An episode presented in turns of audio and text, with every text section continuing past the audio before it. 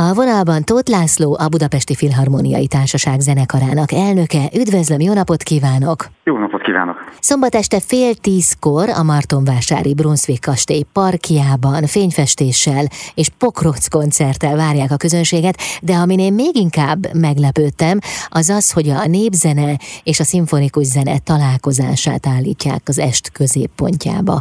Hát hogyan történik ez? Így van, tavaly volt az első alkalom, hogy meg tudtuk szervezni ezt a rendezvényt, és óriási siker volt. Valóban pokróc koncert, mert most nem székekre, hanem pokrócokra várjuk az érdeklődőket, mi is készülünk több száz pokróccal. Akkor így lehet nézni a csillagokat is, illetve az az elképesztő fényjátékot, amit ma megálmodtunk. Gyönyörű ez a Brunswick Park, és mi a fákat színezzük újra. Nem is a színpadot, a színpad most kicsit mellékes a mi részünkről, hanem a tavat, a fákat és a kastélyt színezzük meg. És a pokrócról 360 fokban körbe lehet nézni, hogy mikor, hol, mi tört történik, mi változik, mert folyamatosan a művek alatt mindig minden változni fog egy kicsit. Valóban az műzene és a népzene fog találkozni, Pálházi Bence bandája fogja az autentikus népzenét megmutatni, és utána mi olyan példákat hozunk, ami klasszikus zene, de a népzene is lette. Hát itt nagyon híres darabokról van szó, mint Bartóknak a román népi táncok, Kodának a galántai táncok című műve, amit egyébként nekünk ajánlott, mi 80. évfordulónkra, most a 169-ben vagyunk, tehát jóval korábban íródott, és ő Weinernek a divertimentója is fölcsendül, ami szintén névzene ihletettségű. Azt mondta az előbb, hogy mindig valami mást világítanak meg fényjel. Ez azt jelenti, hogy a próbákat is a fényfestőkkel együtt tartották? Tehát ez különleges felkészülést igényel.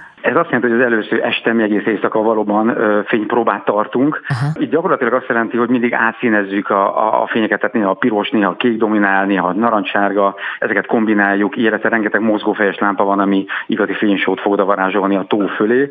Elképesztő látvány egyébként, tényleg szerintem ilyen felejtetetlen élmény, hogyha valaki eljön. Egyébként érdemes már 5 óra után ellátogatni a kastélyba, mert kinyitja kapuit a kastély, ami egyébként évközben általában zárva van, csak ezen az ünnepi napon nyílik meg, és vezetett módon körbe kísérik az érdeklődőket, és a parkban is egyébként beszélnek a kollégák és a helyi partnereink a kastély múltjáról, meg a park múltjáról, és mi pedig kamarazenei formációval színesítjük ezt a sétát, egy pici félórás is koncertet is adunk előmelegítésképpen az esti nagy attrakcióra. Egyébként Monda Dániel zenetörténész fog mesélni ezeknek a keletkezéséről, a névzene és a műzene egyéb találkozásairól. Nagyon szórakoztatóan, könnyedén beszél erről az egyébként klasszikusnak vagy komolynak nevezett műfajról. Az egész este egyébként nagyon könnyednek ígérkezik, látványos, jól ismer zenékkel, úgyhogy azt gondolom, hogy igazi kikapcsolódás. Egy nyári este, szellős este vár mindenkire. Pálházi Bence bandájával hogyan találkoztak, mikorra eredeztethető a kapcsolat? Hát igazából mostanra, tehát gyakorlatilag ez az alsó alkalom, hogy mi közösen koncertezünk.